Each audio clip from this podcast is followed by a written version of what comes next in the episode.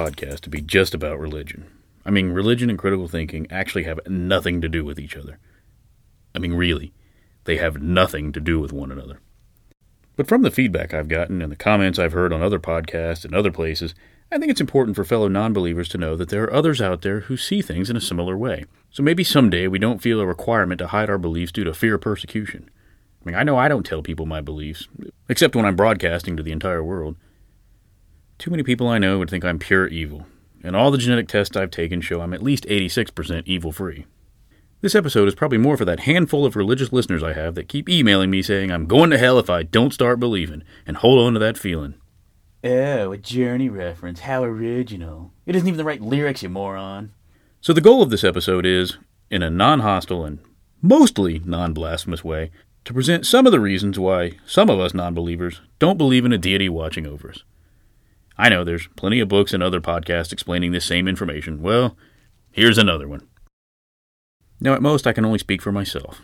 Just like many Christians have different beliefs about things like abortion and capital punishment and NFL players with dogfights on their rental property, non believers have different beliefs as well. But I think most of what I say covers somewhere between 30 to 50% of us. But I'm still waiting on those teenagers I hired to do a census to come back with the results and my clipboard. As always, when discussing topics like this, you're faced with definitions. Who am I speaking for? Atheists, agnostics, brights? What do these things mean? Whatever. I don't really label myself because there's a lot of things I don't believe in, and I'm not going to come up with a unique label for each one. I don't believe that gargoyles really come alive at night and help insomniac police detectives solve crimes. I'm not going to start calling myself an agargoylist. I don't believe in the Mexican staring frog of southern Sri Lanka. I'm not going to start calling myself an A Sri Lanka anorogokist. Labels are convenient, but I don't want to get hung up on semantics. Wasn't it Shakespeare that said something like a, a stench blossom by another name would smell just as foul? I don't want to get hung up on semantics. Plus, there's just too many names to keep track of anyway. Frankly, I haven't got the time or the interest to bother with what I should call myself this month. I'll just call myself Garthok. Now, I may use other terms during this episode, such as atheist, but I really just mean non believer. Let's just lump it all together in one big generic pile. So, right off the bat, why don't non believers believe? Well, my first single most important reason lack of evidence. I simply have no reason to think that such an entity actually exists. There hasn't been some event in my life that the only possible explanation was a being with mystical powers did it. Yeah, I know, there's that grilled cheese sandwich with the face of a woman. That's hard to dispute. I mean, it clearly must be Mary, mother of Jesus. It couldn't possibly be, say, my grandmother trying to warn people of the dangers of high fat foods. But despite the fact that to some believers this is really good evidence, well, if I thought a miracle occurred every time I saw a face in something, I'd invest in a carpet manufacturing plant because I can find a face in carpet just about any time I look at it. Hey, what do you see when you look at the clouds? I see only clouds. Don't you ever see a bus or a tree or a lawyer bird? I mean, I've seen clouds that would make your head explode so much that they resemble that of George Washington Carver. God rest his peanut loving soul. Nope, I just see suspended water molecules, no faces, ever. So the only time you see patterns in nature that look like something else is when. That's right, the Virgin Mary and grilled cheese sandwiches, or Jesus and tortilla chips and oyster shells. You've convinced me! And I like the dignity afforded a supernatural being by appearing in processed food items. I mean, you just don't get that with your shrubbery based sightings. Damn Bernard Bush my ass. Where do I sign up? Right this way, sir. We have your convertee limo waiting out back. This goes for all things I'm skeptical of. I actually could be convinced, but I need evidence. Just like most people wouldn't believe if someone said they had a seventh level Pau Delvian and a Chia Pet planter in their basement or Lou on their couch. When I'm presented with evidence, I will believe. But you must understand that if I can devise an alternative explanation other than God for your evidence, then that's not what I would call good evidence. I think the natural world around us is full of fascinating things already. I don't have to seek some wild explanation when the universe, under normal operating procedures, is magical enough. And just because I don't know doesn't mean it must be God. Do you know at the atomic level how an iPod works? No? Well, then it must be God, right? No, of course not. Saying, we're here, aren't we, isn't good evidence to me. While I might not know how or why we're here, that doesn't mean I should just accept something. In fact, there are several popular explanations, not just God. It has been said extraordinary claims require extraordinary evidence. If I tell you I have a bag of Cheetos in my car, you'll probably believe me because I haven't made extraordinary claims. If I tell you I have Jesus in my trunk, well, even if you believe in Jesus, you're not just going to take my word for it, are you? You're going to require evidence of my trunk based Savior. Now, some non believers proclaim there's nothing you can do to convince them that God exists. Just like some Christians say there's nothing you can do to convince them God doesn't exist. Yeah, I think both of those are actually pretty close minded. I believe you could convince me, but like I said, it would just take some really good evidence. But here's the rub for me personally I actually periodically search for new evidence and reasons for a deity's existence. And I honestly have not heard a unique argument in over 10 years. In fact, I do believe that you will never convince me via a verbal or textual argument. I need physical proof and I need skeptical corroborators. So, frankly, any email to me on this subject telling me where I'm missing evidence is a waste of both of our time. I've been doing the research. Now, let me point out that the goal of this episode is not to convince anyone of anything, but instead to express to those believers that do listen, I don't know why, exactly how I and other non believers reached our conclusion. So, this isn't to say there isn't any valid verbal arguments, but instead, by the very nature of this problem, talk isn't enough. If I'm going to change how I live my life, I better have a good reason to do it. It's going to require something more fantastical than a description of some existing phenomenon. Now, you can call me closed minded, but nothing you can say is going to prove it to me. I need something more tangible to prove it to me. Likewise, there's nothing I can say that's going to change your mind. Say la vie. Now, the next big reason we tend not to believe in a higher power is that it doesn't make any sense. Now, hang on, hang on. Despite the name of this podcast, don't get caught up on logic and how logic can be wrong. And, and I don't mean that you can make logical proofs that God doesn't exist or that you can take logic to the extreme so science can't be trusted. I'm talking about a much more basic level. Humans do not obey pure logic. Take cheeseburgers and ice cream. It's not logical to eat these foods. They're not the most nutritious, healthiest, or best tasting, or cheapest, or easiest to prepare. But people still eat them. People like them, period. And since people like them, it's logical to eat something you like. That's the level of logic I'm talking about. So, from that standpoint, frankly, God's behavior comes across as illogical and more often than not a little psychotic, actually. Remember, He made us in His image, so His logic should be somewhat understandable to us. Come to Daddy's loving arms. There, that's better, isn't it? Soon you'll be in the land of milk and honey. But first, if you'll excuse me, I've got to kill thousands of children because I don't like the guy who holds jurisdiction over their parents. Couldn't you just kill him instead? No! You just don't get it, do you, Scott? I mean, Martha. I want to prove to this guy my existence, and the only way I know to do that is to methodically butcher defenseless children. If you've got a better idea, I'd love to hear it. Well, how about just killing his children? Look, I haven't got time for this. I've got to set fire to a patch of blue rug juniper so I can give some other guy the next task for a scavenger hunt. True, perhaps I'm getting hung up on the fact that things should follow some order. I certainly don't know everything, and I fully acknowledge that it's possible the world is not as it seems. But the fact that the universe, for all intents and purposes, seems to follow rules that we can observe, these rules are mostly consistent. We're given the same input, you often get the same output. Using these rules, events are repeatable and within a certain range, predictable. Sure, we can't predict the future, we have gaps in our knowledge, but for the most part, based on past observations, we can define a range of possible outcomes. If I walk up to you and punch you in the nose, you'll probably either hit me back or cry like a little baby or yell, What the hell's your problem, man? You're not going to levitate in the air and sweep your hands in front of you as a path of destruction ripples outwards from you. God's behavior and his rules throw the rules we see every day out the window. Again, I could be wrong, and God just breaks his own rules all the time just to mess with us. But where else besides religion would you ignore everything you know and observe? None that I can think of off the top of my head. And so why should I make an exception this one time when it defies everything I know? But another area where it just doesn't make sense. Consider many religions have an afterlife. Your current behavior is judged and affects your afterlife. So this means that a being, or perhaps beings, has nothing better to do than sit around dividing its attention among billions of entities and decide each of their fate. Man, I do not want that job.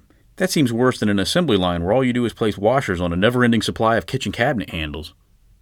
Maybe this being just knows our fate without observing us, but again, that defies everything I've learned up to this point. especially since the human population is growing exponentially. His observations or knowledge of us has to expand continually to keep up with our growth.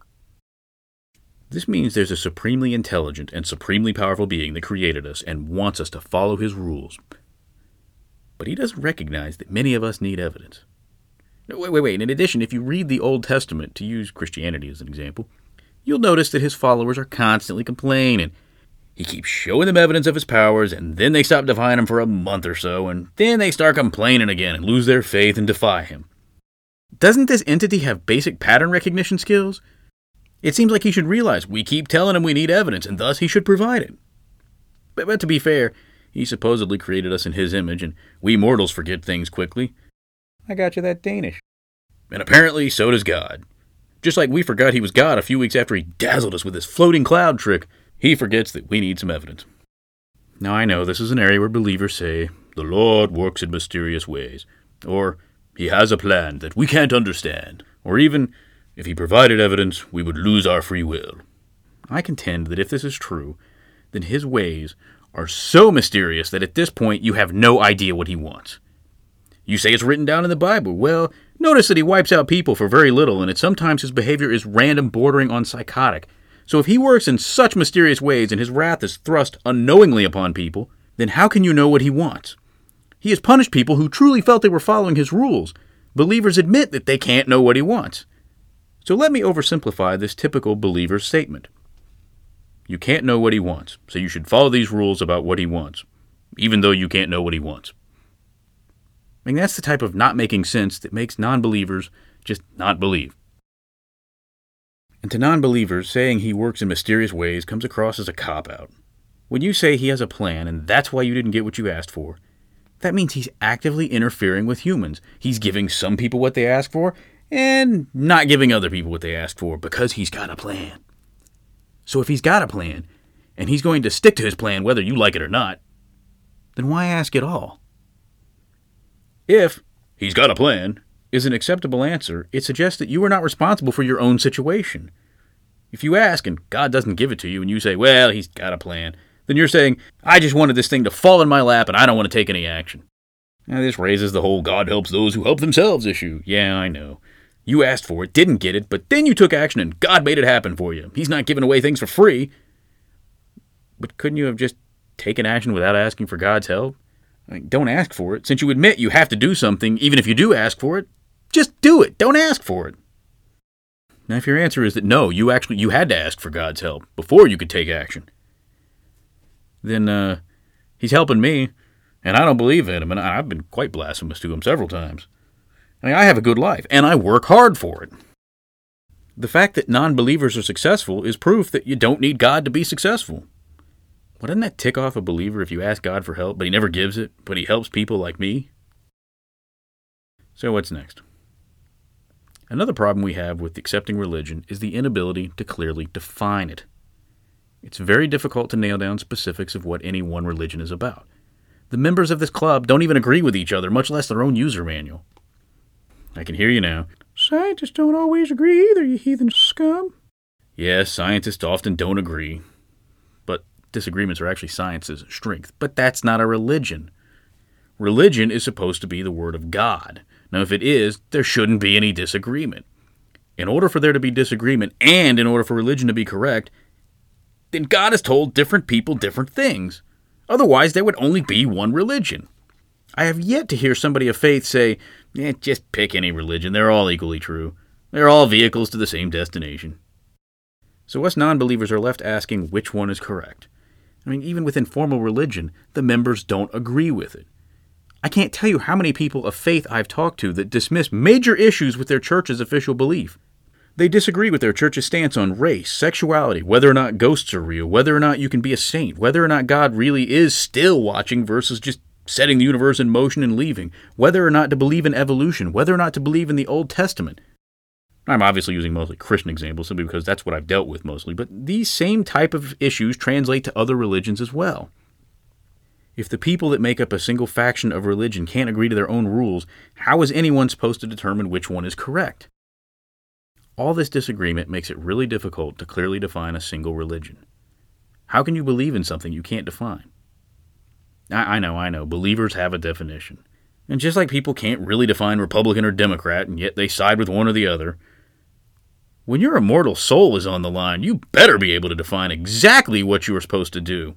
And it's because such an important decision seems to be taken so lightly, as far as I can tell, that I have to question it.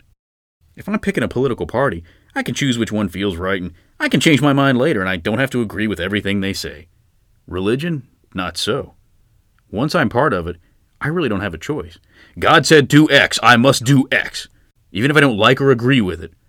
Remember, it's supposed to be about following the rules of the Supreme Creator, not what you like. If you're not really following His rules, aren't you just angering God every week?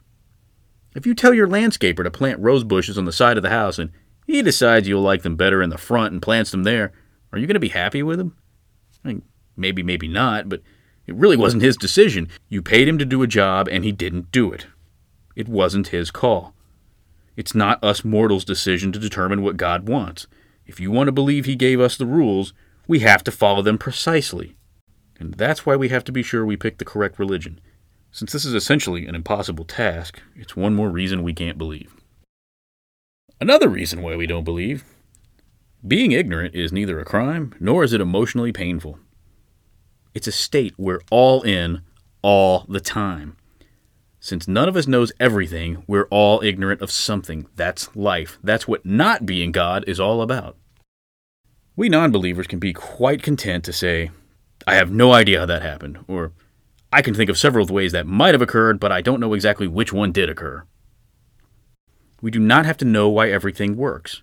Many non believers expect not to know, or at least not without some serious investigation if, against all odds, things worked out unusually well at work, like uh, some project that was doomed to failure inexplicably succeeds, or, or something really unusual happens, like some weird noise in the night. Us non believers usually don't immediately jump to extreme explanations, such as it was a ghost, or God, or Freddy Krueger. We think, well, that was really odd. Or, my neighbor is probably whacking it behind my eggplant garden again. Damn liberal nudist. No wonder my strawberries taste like Clorox. We know some people in the past have what we consider primitive beliefs. They thought things like a god controlled the tides or the flooding of a river, or that a volcano was a god unto itself. Today, we know that it's the moon that causes the tides. The seasonal snow melts from the mountains to cause many rivers to flood. A volcano is caused by excessive pressure under the Earth's crust. We non believers look at our combined experience and realize that throughout history there are repeated and numerous examples where humanity thought something was supernatural and it turned out to have a clear and decidedly non supernatural explanation. Guess what?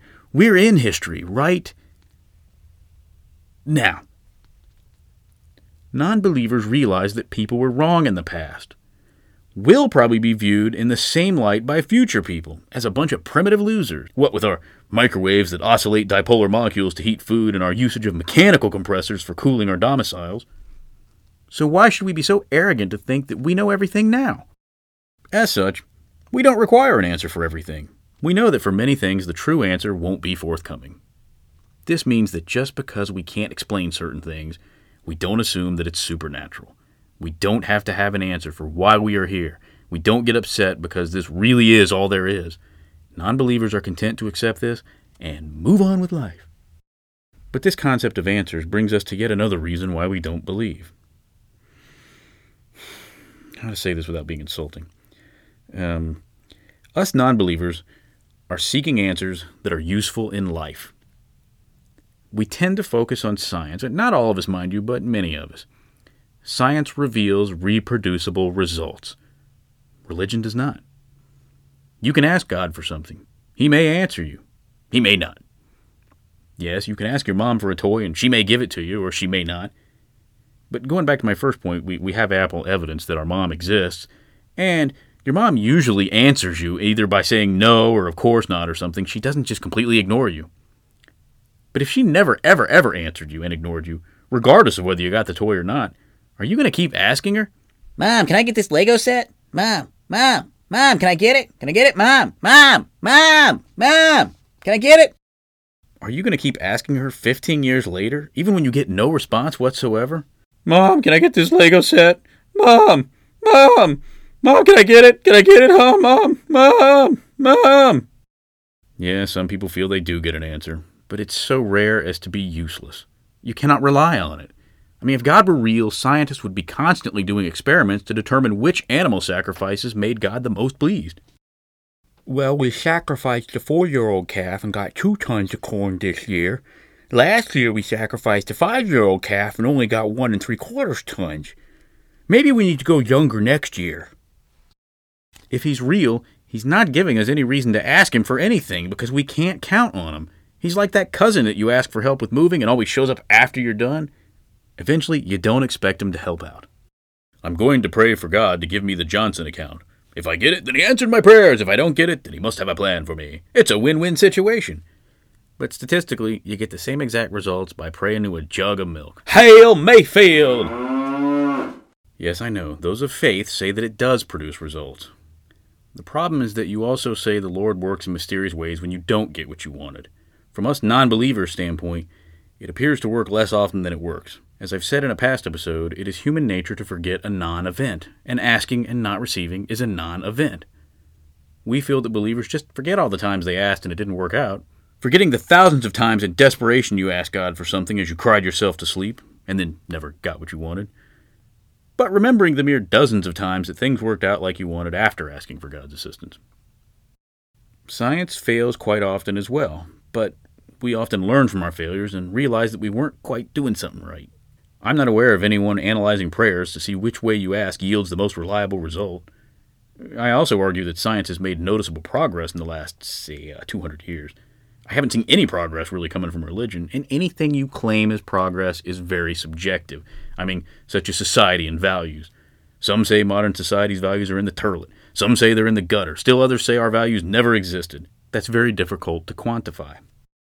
So even if God is real, he isn't helping me in my day to day life. Some say that's not his purpose, and, and I wouldn't disagree. But man, have I met numerous people who told me how much Jesus helped them in their daily life, and I'm just not seeing it.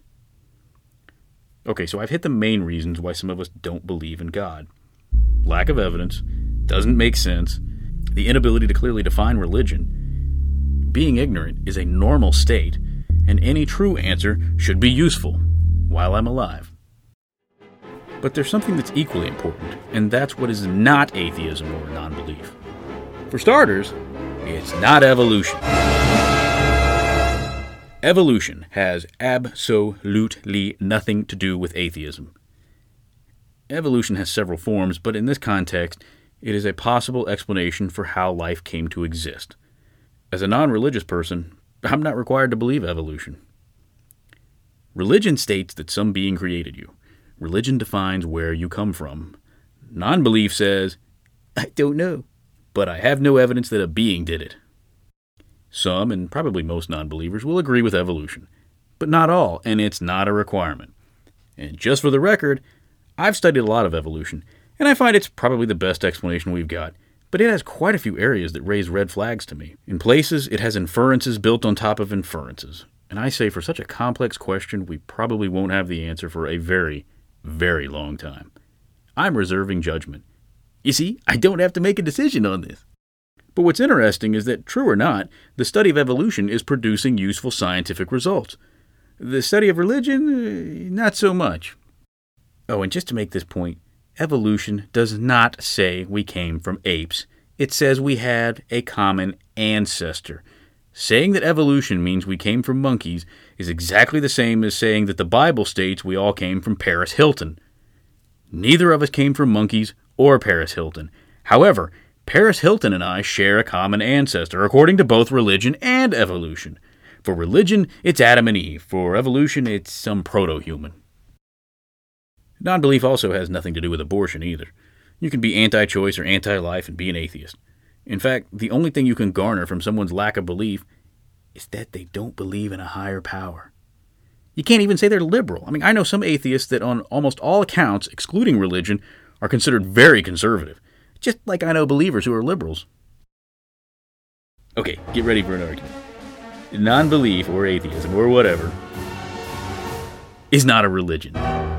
I know, I know. Believers say we have just as much faith in science or whatever as the religious have in God. Pick anything you don't believe in leprechauns, Martians, the moon landing, astrology, a bulldog riding a skateboard. If you don't believe in it, does that mean you have it as a religion based on the idea you don't believe in it? Ladies and gentlemen, we have a congregated here today in the Church of Whoville to discuss uh, how fictional the late, great Dr. Seuss's Grinch is. Now, we all know that he never existed.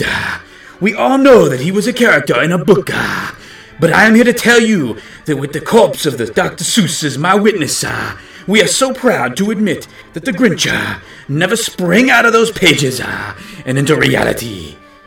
Now let us bow our heads and stare at the floor quietly as if something mighty interesting is down there. Oh, Grinch that does not exist, we can't thank you, for you do not exist. Amen. The service has ended. There's some punch and cookies in the back, and a cot if anyone needs to take a nap. I'm out of here. Name for me any other area in the world where the lack of belief in something is called a religion. Are there any religions where they sit around talking about how they're glad they don't believe that the universe is on the back of a giant turtle? Also, if we have a religion, then we should be able to open atheist centers tax free, since religion enjoys the luxury of churches being tax free locations. Donations to atheist causes should be tax deductible. Do you really want to say that we have a religion? Because frankly, it doesn't really bother me, but if you're going to say it, then I'm opening up a tax free atheist Dairy Queen. We'll treat you right. Now, this leads to the obvious counter statement that even atheists have faith in things. Well, it's common to use the word faith for lots of things. You can have faith the sun will come up tomorrow. You can have faith that your company won't replace you with robotic welders. You can have faith that your spouse won't bump uglies with a one legged part time carny atop the salad bar at Sizzler. The Sizzler, home of the best steak within a 5 eighths of a mile radius. But this is arguing semantics. Semantics is an area I really don't care to argue over, especially not when you're talking about everyday speech. See, when a non believer uses the word faith, they use it to mean they have good reason to believe, based on past experience. The sun has always come up before. Your company has a union to keep robotic welders out. If you have faith in your wife not to cheat on you, what is the source of that faith? Probably that you know her character. But granted, it could also be out of ignorance of that type of behavior. Either way, it's based on past experiences. Faith in a religious conversation means trust without cause. How many times have you heard someone questioning religion, bringing up valid concerns, and someone else replies, You just have to have faith, dearie? This does not mean you should believe based on your past experience. This means trust me without cause. I'm not a particularly trusting person. I'm also not mistrusting. I reserve judgment until I have reason to go either way. And in reference to us having faith in science, first, we admit it's fallible, so right off the bat, our faith wavers. Second, science is not a thing, it's a process. Science is merely a process. We believe this process helps us understand things. But that's not atheism, that's science. If anything, you might could say that some people have science as their religion. Unfortunately, Scientology already took what would be the most appropriate name, and it has nothing to do with science. I think I could make a good argument that science is not a religion, such as the fact that there are those that claim to be Christian scientists. But frankly, one thing at a time. So if you want to say that some people worship science, fine, knock yourself out. But worshiping science would be completely different than not believing in God. I don't think I worship science, but I recognize its merits and its faults. But I certainly don't take it as gospel. Regardless, atheism is not a religion, it's a lack of belief. So, uh, another thing that non belief is not it's not necessarily evil or particularly sinful. I use the word necessarily because, uh, well, they're, they're bad people on both sides of the argument. I'm sure there are some really bad atheists, and I know for a fact there are some really bad religious people. Now, that immediately brings one thing to mind. I have repeatedly heard it expressed by God fearing individuals that atheists cannot be trusted. We answer to no one. We don't fear an almighty being watching over our shoulder, therefore, we'll do anything. This, I have to make three points. One, I get arrested just as quickly as a believer if I commit a crime. Being an atheist certainly does not imbue us with supervillain like powers so we can evade the police. So, right off the bat, I'm not following how we are untrustworthy. Uh, we answer to the law just like everyone else. Two, if I lie to my friends and coworkers and steal from them, they will eventually know how untrustworthy I am and drop me as a friend or fire my ass from the job. So, I also answer to the people that are in my life. Three, let's say there's an Easter egg hunt, and all the children wind up finding around 20 eggs apiece. But little Cynthia shows up late because her daddy made an illegal left turn and was pulled over by the cops and given a ticket. Little Cynthia gets there after the egg hunt is over and she's upset because she missed out and she stands there wobbly with her little bonnet on, holding an empty, tiny, lime green plastic woven looking basket with that cellophane grass in it. Now, which would you rather your child do? A. Willfully go to Cynthia and give her some of their eggs, understanding that she didn't get to join into the festivities. Or B. Hoard their eggs until you, as a parent, force them to share their eggs with Cynthia. I think most of us would agree that the willfully sharing child is the nicer of the children. At the end of the day, both the eggs were shared, same end result egg wise, but in one case, the child thought it was the right thing to do. In the other case, the child had to be forced to share. You see, we non believers view many believers as that child that was forced to share their eggs. I mean, if the only reason you do right is because a higher authority made you do it. I know, not everything you do is from fear of God's wrath. But if the only reason you don't break the law or be nice is because of a fear of punishment from God, well, how moral are you? I mean, I don't lie because I feel it's wrong. And if you say that through God's teachings you have learned the wisdom behind His rules and willfully follow them, then I'll reply, Fine. Through society and experience, I have learned the wisdom of not to lie and to be a good person, and I willfully follow many of the same rules. You see, at the end of the day, we both know right from wrong, and neither of us needs to fear the rage of a celestial being to do what's right. Ah, uh, I'm familiar with the standard retort. Morals come from the Bible. For the sake of argument and simplicity, let's just say that basically what you mean is that I don't know right from wrong unless I use the Bible. If that's true, then uh, why are there Christians in jail?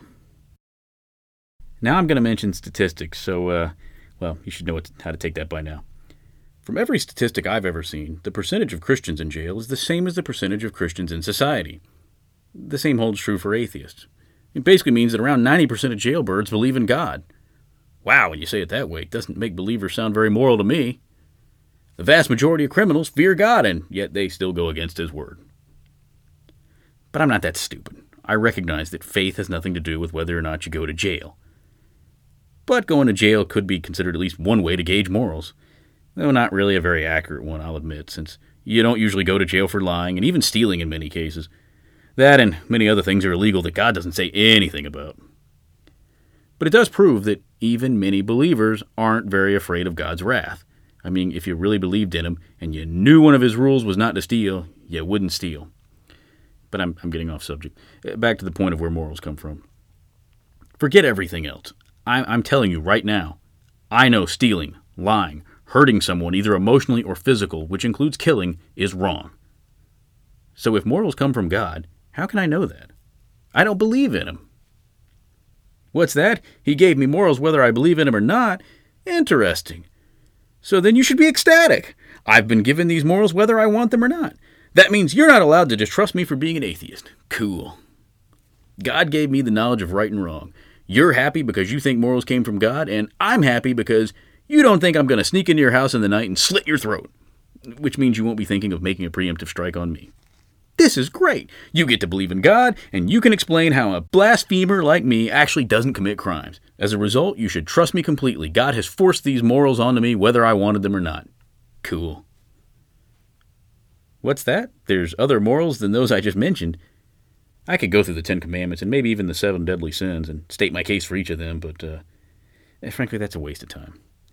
You'll get me on a few of the commandments. I mean, I have willfully taken the Lord's name in vain, and I'll do it again. But then I think I could trap a believer in the whole honor thy mother and father thing. That commandment means that parental child molestation requires the child to still honor his parents. I'm not buying that. I don't think anyone does, especially not even those that believe. And that means you've gone against God. He was fairly explicit about his rules, and you chose to ignore them. How can that be? Because you know right from wrong, and you know child molestation is wrong. Well, how can you know this without being told? Well, you were told. Your parents told you. Society told you. Your friends told you. your sore butt told you, experience told you. Society wouldn't really work if lying were acceptable, if killing were acceptable, if stealing were acceptable. I mention those three because those are the big ones that I think we can agree on. Those three seem to be repeated in almost all civilizations of every religion and non religion. It seems like it's just universal. To me, the concept of not hurting others because I know how that would make me feel seems pretty damned obvious. Granted, people break those rules all the time, but you know you're doing something wrong when you break them. And for the sake of argument, let's just exclude crazy people. But like I said, trying to dispute this is a waste of time. Instead, I'll ask what rules does society hold dear that those without faith break? You see, I mentioned things like lying, stealing, injuring, and killing is wrong. The vast majority of us agree on those. But when you throw in issues like abortion, outdoor water usage restriction, and predated stock options, many of us, those of faith and not of faith, disagree.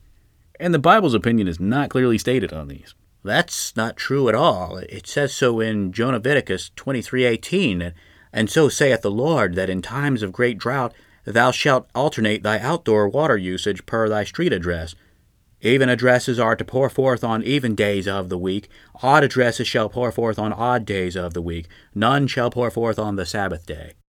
If nothing else, this proves that there's not a consensus on these things. Whether they're right or wrong is highly debatable. And so we have. Debated, that is on many of these things for years. About the only things we agree on is wrong or lying, stealing, injuring, and killing others. I don't require a God to tell me those are wrong. Society wouldn't work well if we did that. Yes, there have been bouts of this behavior in the past, and I, for one, do not want to return to a time in the old West where someone could kill you just for beating them in a game of cards and not really have to worry about any repercussions.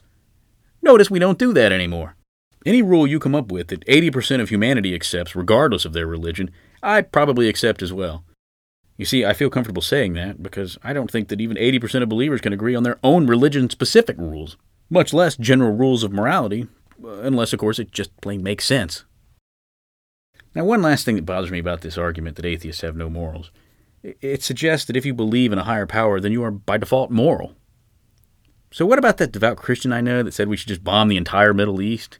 Is that moral? What about that other devout Christian I know that uh, steals cable does the fact that they're Christian immediately make them moral and above the law? No.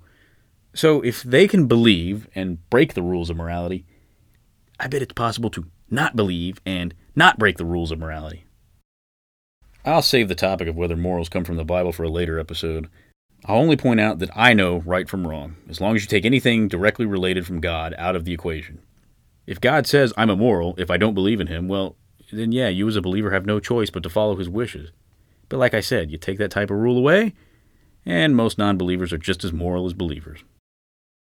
Next on the list of what does not constitute an atheist. Another thing I've heard about people like myself is that us non believers don't believe because we enjoy our hedonistic, sinful way of life. Oh, yeah. That worshiping God would mean we just have to give up our satisfying job as a daytime street hooker and get that office job. You got something on your face. This is similar to saying we have no morals, except the difference is, is that we're intentionally being evil. Refer to everything I said a moment ago. And in addition, um, that argument means that I know there's a God, and I've chosen not to follow his rules because I disagree with them.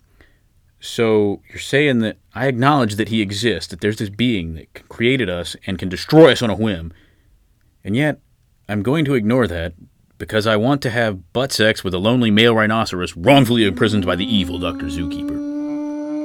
I'm going to willfully ignore how vengeful God is and the eternal torment I'll suffer just because I want to steal a package of moon pies from a gas station? If I believed in him at all, wouldn't I be afraid to go against him? I mean, I can tell you that if I personally had any evidence of his existence and his wrath, I would follow every damn letter of his word. Saying I choose not to believe because I want to be sinful is really frickin' insulting. It's saying I'm incredibly stupid. I mean, stupid like putting your hand in fire. Ow! I guess I'll do that again. Ow! How about one more time? Ow! Why would I go against such a powerful entity if I knew he existed? But aside from the, I'm certain, intended insult, what sinful ways? What do I do in my life that's sinful? What horrid, nefarious crimes am I committing that feels so good to me that I must obstinately ignore a being that can crush me like a pellet. I mean, it better be something worse than calling up the powers of satanic demons to force the ghosts of Hitler and Anne Frank to battle it out mano a mano in an enchanted circle in the depths of my secret underground lair. Oh, Marduk, I do call upon thee as a humble servant. O demon whose wrath I invite, Lord of the anti-light, I beg of thee to grant me this wish I wish tonight. Bring upon this world a conflict of unimaginable destruction, in this corner, weighing in at 97 pounds, standing at 4 foot 6, the queen of the attic, the sovereign of silence, the challenger, Anne open book Frank. And in this corner, weighing in at 168 pounds, standing at 5 foot 7, the current reigning champion, the man with the failed plan, Adolf Sweet Tea Hitler. Hmm. After all that build up, I'm sorry to report that the worst thing I do, besides make bad jokes about things that are probably emotionally distressing to many people, is listen to music with profanity in it. It also sometimes talks about death and murder. I also read books on similar naughty subjects as well. Oh, and I like martinis. Ooh, that's so bad it's sinful. Do I stalk Central Park searching for female joggers so I can steal their used tampons? No, not this week. I really can't think of anything I do that would be considered sinful by society, if you ignore the fact that I don't believe in God. Which is circular logic, if the only reason I'm evil is because I don't believe in something that says I'm evil if I don't believe in it. I can assure you that by definition, you're not a non believer if you go against God. How can you go against something you don't believe in? That's like me defying Mothra's will. It's just a guy in a costume in a bad movie. I'm sure there are a few seriously hedonistic non believers out there, just like there's priests that molest little boys. But that's not the norm. It's far from it. So let's not take the bad apples as evidence of how evil the other party is. So, uh, what's next on the list of things that non belief is not? How about a choice? I've heard it said that us non believers made a choice not to believe, and that we could choose to believe and we'd be saved. You know, I had a lot to say on this particular issue, but in the end, I just decided to keep it simple by asking one question to believers Do you choose to believe?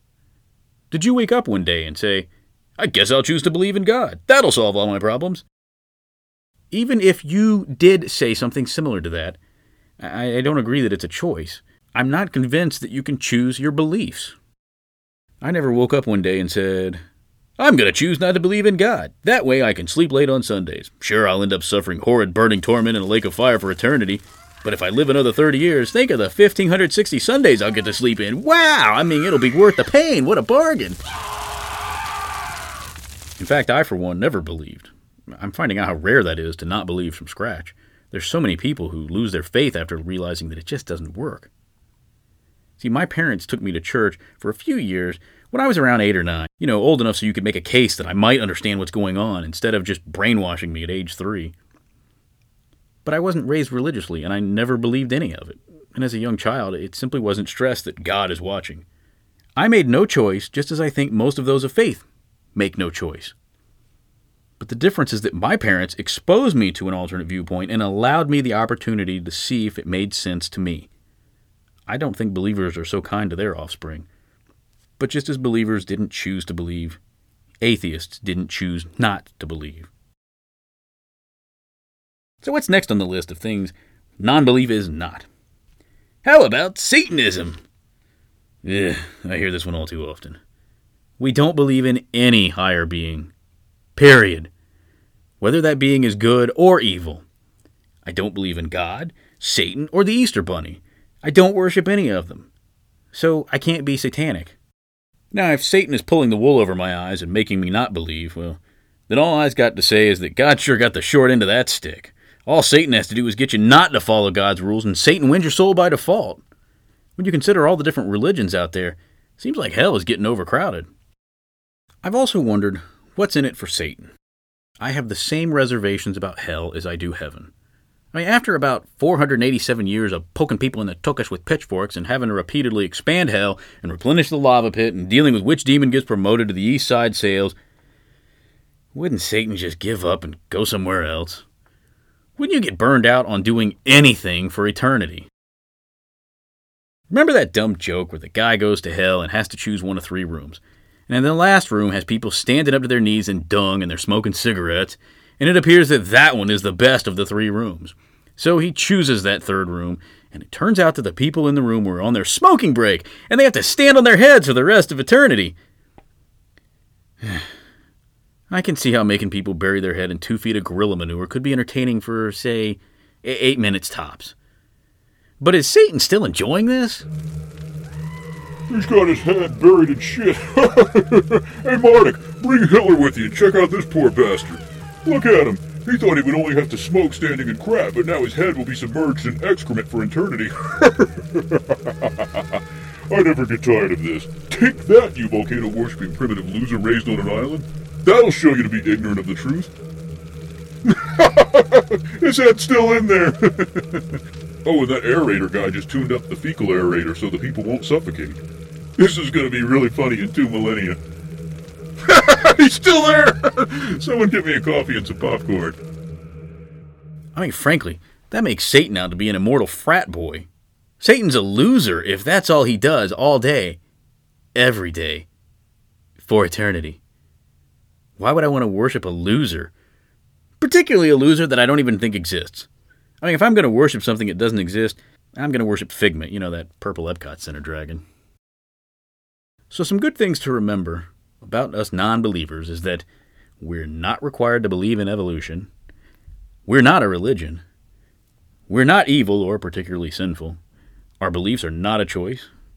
And we're not Satanists. So, with all this talk about what non believers are and are not, what is it that we want? I mean, we obviously don't want to die because to us, that's the end of the road, baby. We're not living for the afterlife or to follow the rules of someone we can't see. So, what the hell do we want? First and foremost, we just want to live our lives.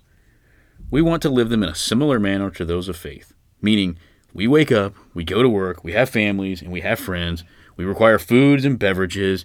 Many of us enjoy a rousing bout of fornication and a spot of tea.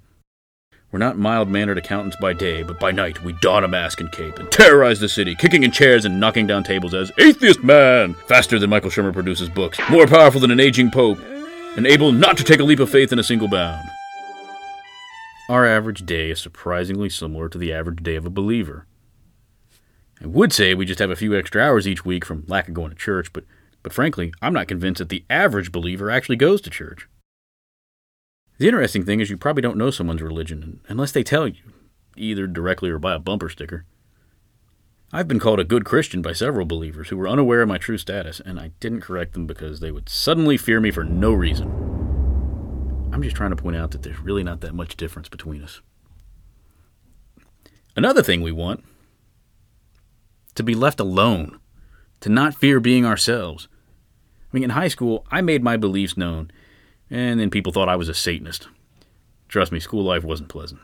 But I, I kind of brought it all on myself, however, because I, I started encouraging it because I, I thought it was funny that the cheerleaders would avoid me in the hallway and then request not to sit next to me in class. It got less funny when the football team ganged up on me in the locker room. And it continued downhill from there. Yeah, well, I was a stupid teenager.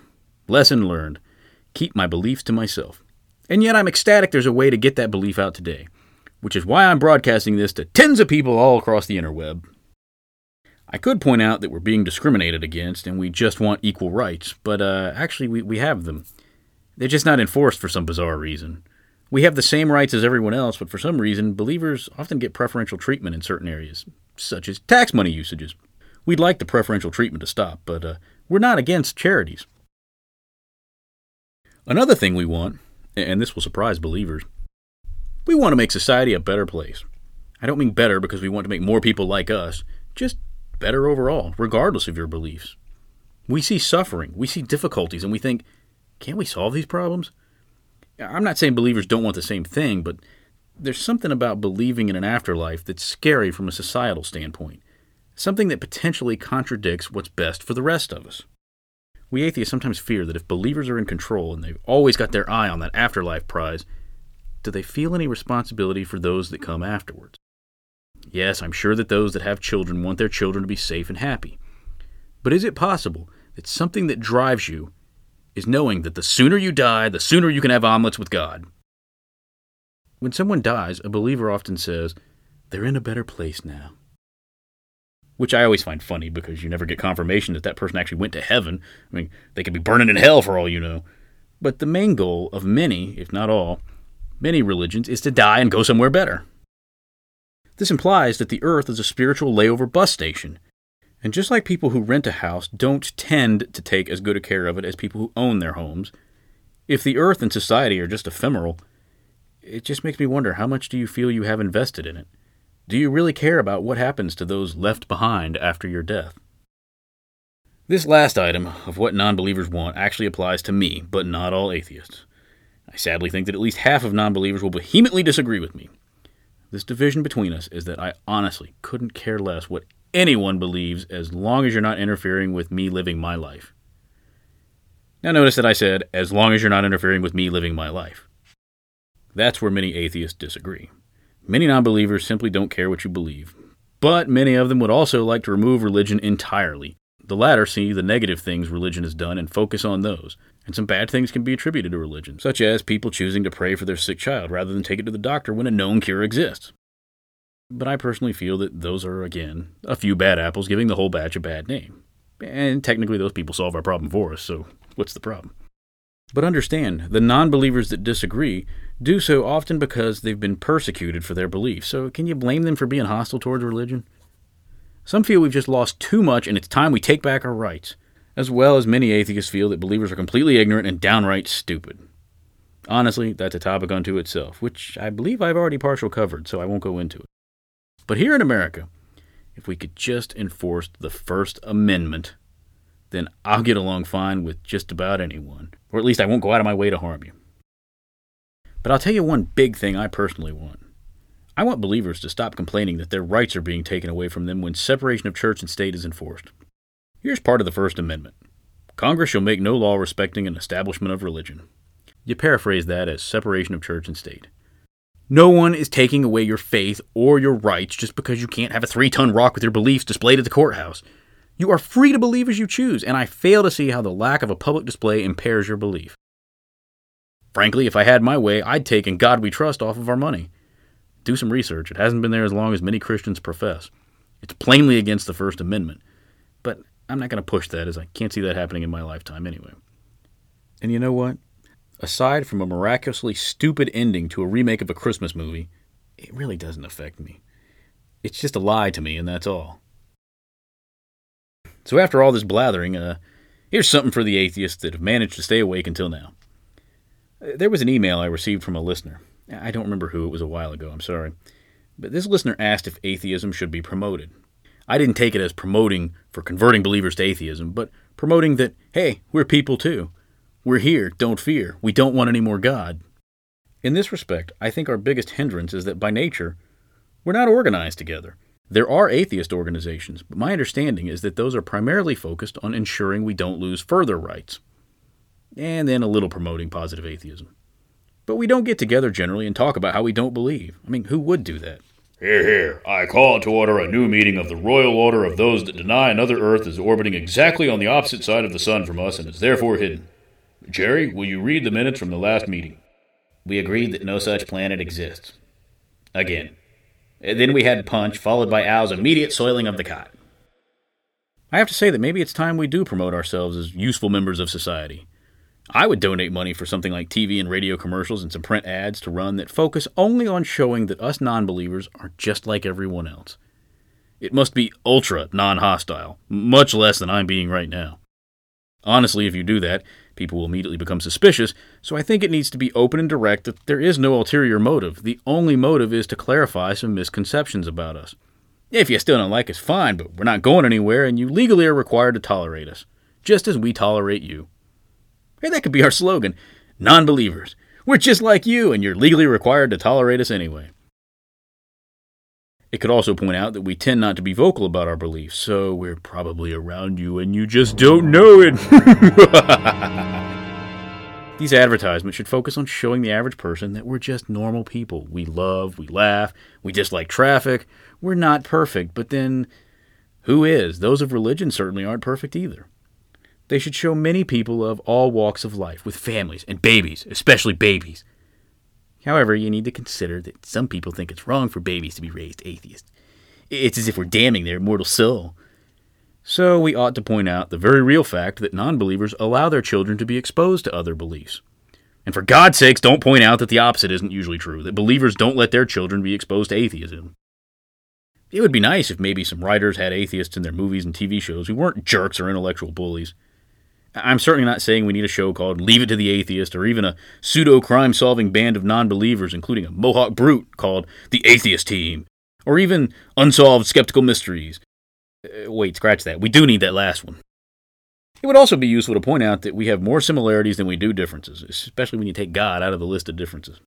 Now, I know some non believing people that are so fed up they just want to lash out at believers, calling them stupid. I believe the first 10 minutes of any decent debate class will teach you that you don't win a debate by calling the opposition and the audience stupid. And it's because of idiot Christians that taxes are higher, poverty is rampant, and children are dying in Africa because they're giving them Bibles instead of actual help. There was a recent study that showed atheists are not trusted by Christians. It seems that uh, it seems like that would be the first place to start to show that that mistrust is based on erroneous information. I mean, hell, if someone doesn't trust you, by definition, they're not going to believe anything you say. So focus on correcting that problem first, all the while recognizing that many people won't trust you while you're making your case. So that should drive the direction of your delivery. I have one last quick point to make, and then I'm out of here. There's a saying I've always hated there are no atheists in foxholes. For the record, my father is a non believer. Not only did he serve in Vietnam, but he voluntarily joined after the war had started. The draft was in effect, and he volunteered. He was in the thick of battle. He was a non believer before the war, and he's a non believer today. Put that in your pipe and smoke it. So the next time you, as a believer, see a non believer, you can go up to that person and say, I understand, but I'm still required to tell you that you're going to hell. And the non believer can reply, I know you think that. And for my second last point, this reminds me of a really great short story by Mark Twain. It's called Captain Stormfield's Visit to Heaven. And if you haven't read it, I strongly recommend you do. I mean, I think you'd even find it free online. Shouldn't it be in the public domain by now? But in it, Twain shows several impracticalities of the afterlife in a very non threatening story form. This story was first published almost 200 years ago, and I find it fascinating to know that people shared my concerns even back then. really makes you realize we haven't grown that much as a society, especially if you read the other works by Twain.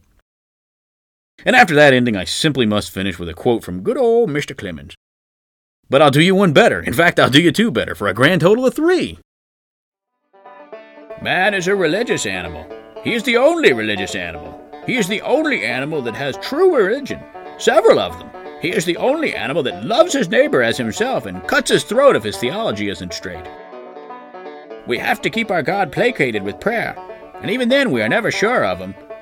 How much higher and finer is the Indian's God? Our illogical God is all powerful in name, but impotent in fact. The Great Spirit is not all powerful, but does the very best he can for his engines, and he does it free of charge. Blasphemy? No. It is not blasphemy. If God is as vast as that, he is above blasphemy.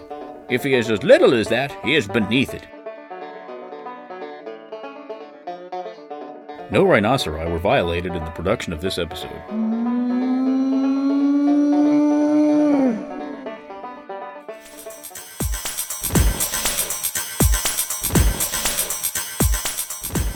Visit our website at logicallycritical.com. Send feedback to podcast at logicallycritical.com.